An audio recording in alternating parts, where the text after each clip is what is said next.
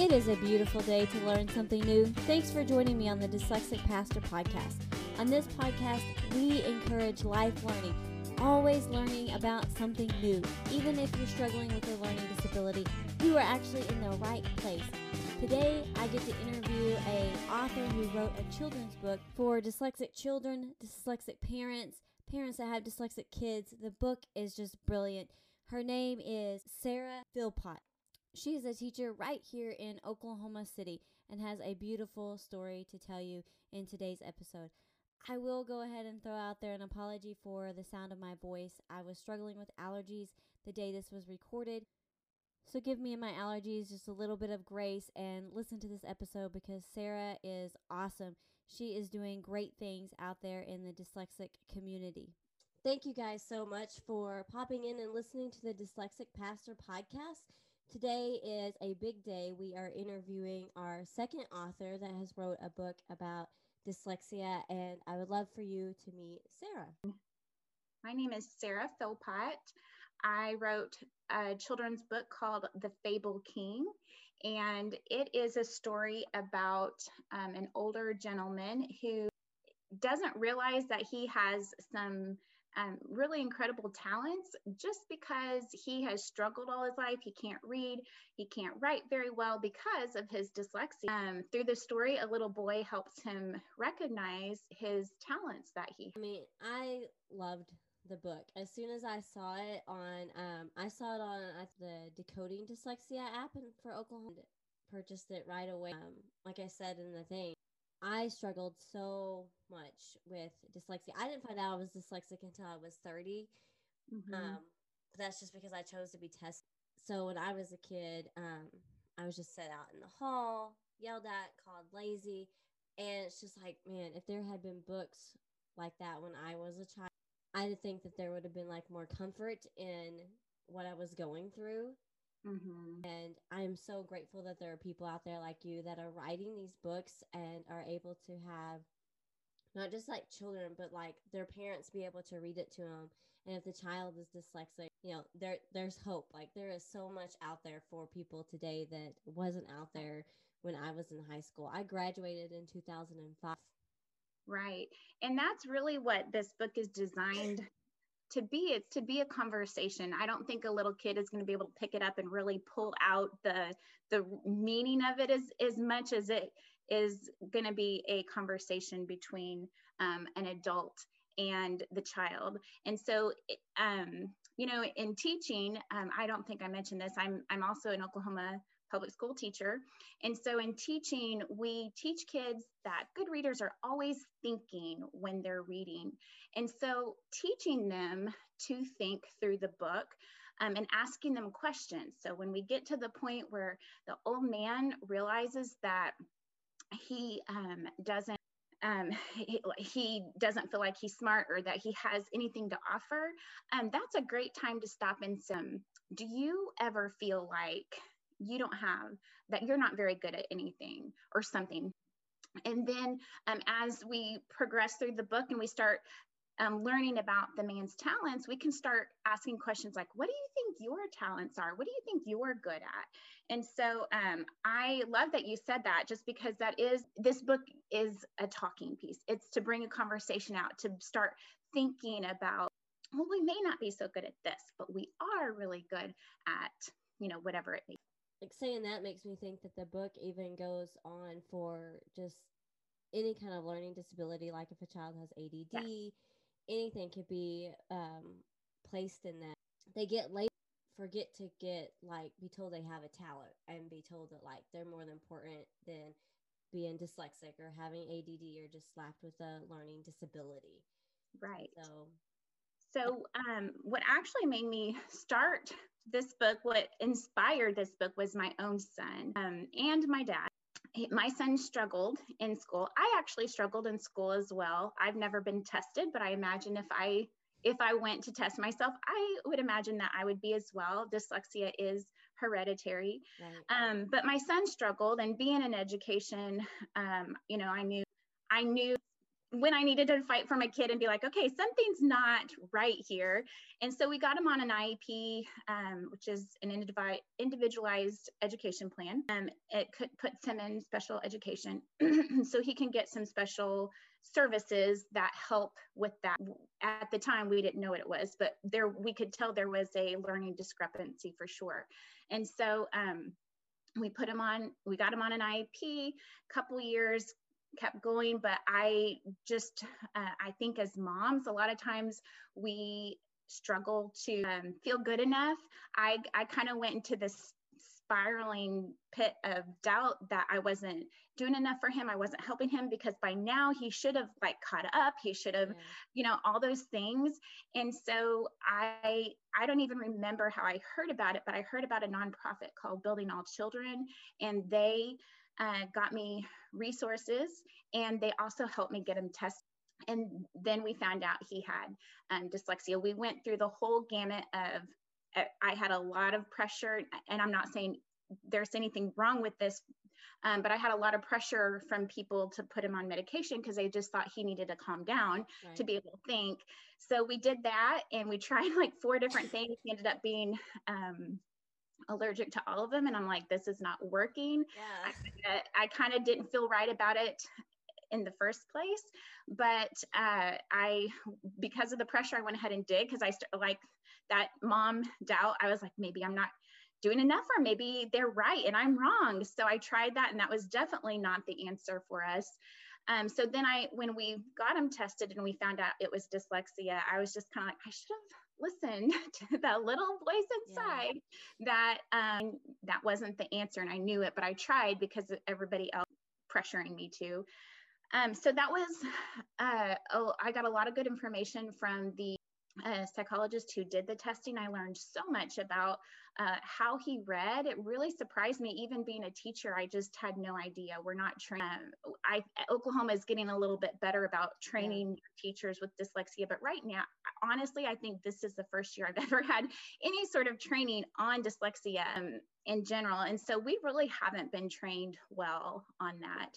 Um, as Oklahoma educators, I, I, I don't know how well people are in general. I think we're we're still learning about it, so that's I'm sure that's why. Um, all of that to say, I was so surprised by the things that I learned. I'm telling my dad and my grandpa, um, they're standing in my kitchen and I'm telling them what I learned and how he sees words and how he sees letters. And um, they were both like, oh, yeah, I do that too. And um, they're like, we just thought it was normal.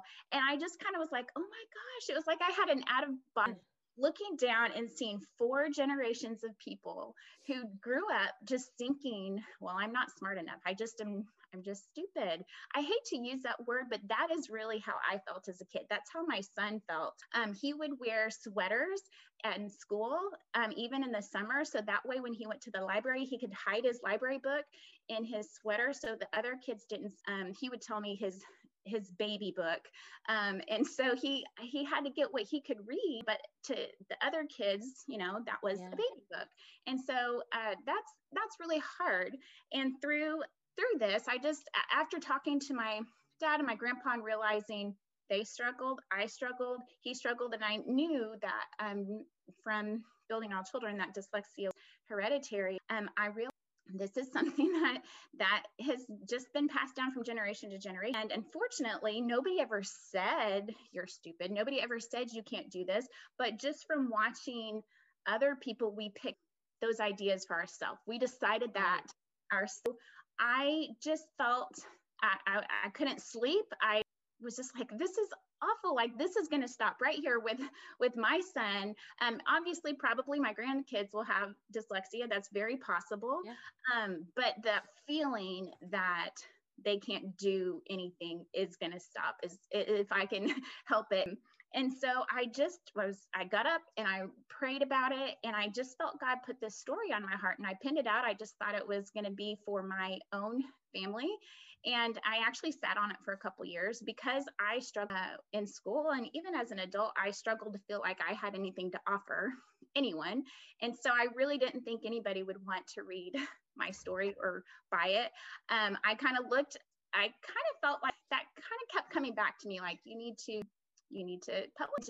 I kind of looked into it a little bit, but everything I was finding was like, you need to have like other prior writing experience for any publisher to take a look at you. And I was like, well, I don't have that. And so I was like, well, that's fine. I wrote it for my family and I'll just, it'll be for our family.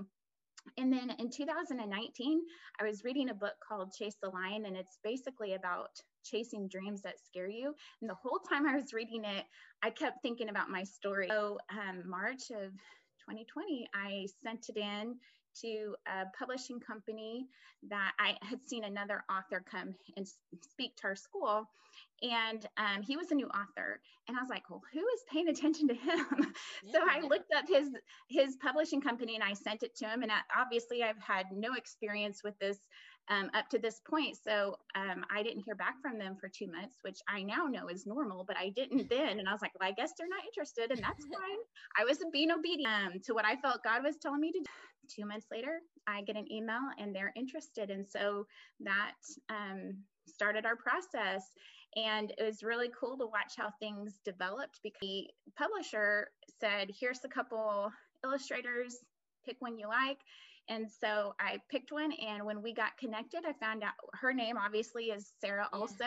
Yeah. And um, her two children have dyslexia. So it was kind of fun that we got to work on this project together, um, having kids who, who struggle with dyslexia. So uh, anyway, that is what started it. And really my goal, like I mentioned earlier, is to have those conversations with kids and help them start um, being challenged to think about what can I do? What am I good at? You know, start thinking yeah. like changing the projection of our thoughts to what I may not be very good at this, but I am good at this and really start developing those skills, focusing on on those things. it's it's super cute.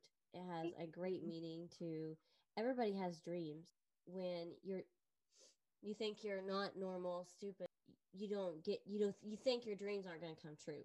Mm-hmm. And I know when I was in school, um, I had teachers tell me, you know, you should probably just work at a fast food restaurant for the rest of your life. Um, I never applied to go to college because nobody ever pursued that in me. I mean, I watched other students get, you know, taken to all these colleges and all this stuff, and nobody ever spoke to me. I mean, I barely graduated high school because, and I grew up, I don't know if you know where Stratford, Oklahoma, it's a very rural town, no stoplight. I don't at all have any like anger towards the school because there's just no funding, no education on learning disabilities. Mm-hmm. I don't know if this is um, how I understand going through all the the de- decoding dyslexia for Oklahoma, watching them and talking to other teachers is that if you don't specialize in special ed, you pretty much get no training on. That's, seems like true. the training is more on the e- extreme, like if you have students with extreme uh, disabilities, none on trying to figure out if they can't read. I know that the the capital is trying to change that where people that apply to be teachers now that they're trying to make it to where there's like one class no matter what kind of teacher you're going to become you have to take it on learning disabilities mm-hmm and like i said earlier even in like we have continual training that we have to do on on different things and this was the first year we ever had a training on dyslexia yes it is changing thank goodness we're we're finally recognizing that this is a big deal because a yeah. lot of our population is dyslexic or has some other sort of learning disability it's one in five as yeah. the, the last time i heard is it's one in 5 mm-hmm. um, have dyslexia or some type of learning disability. And so that's crazy to think, at least for like my age, that one out of five people were constantly leaving the school not knowing how to read or not understanding like why they couldn't read.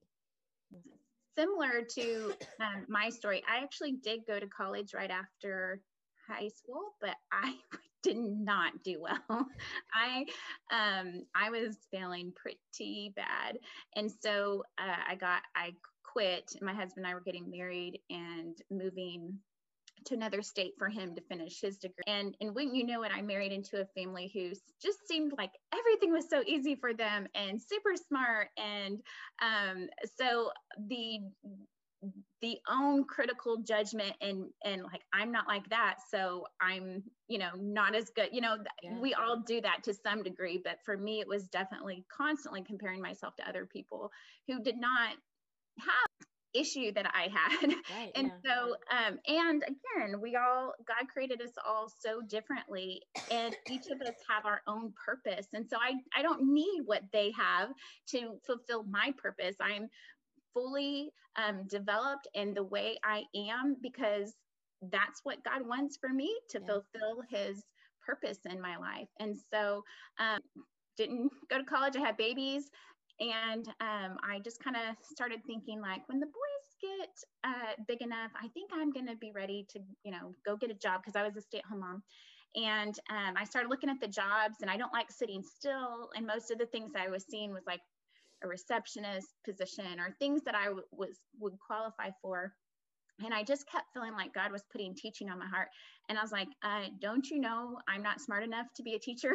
like, that is not right. So I started looking into being a PE teacher because I really like health and wellness. And I was like, I can do PE teaching. But because I had little babies, I really needed an online. I couldn't find an online position, um, one that had a PE degree.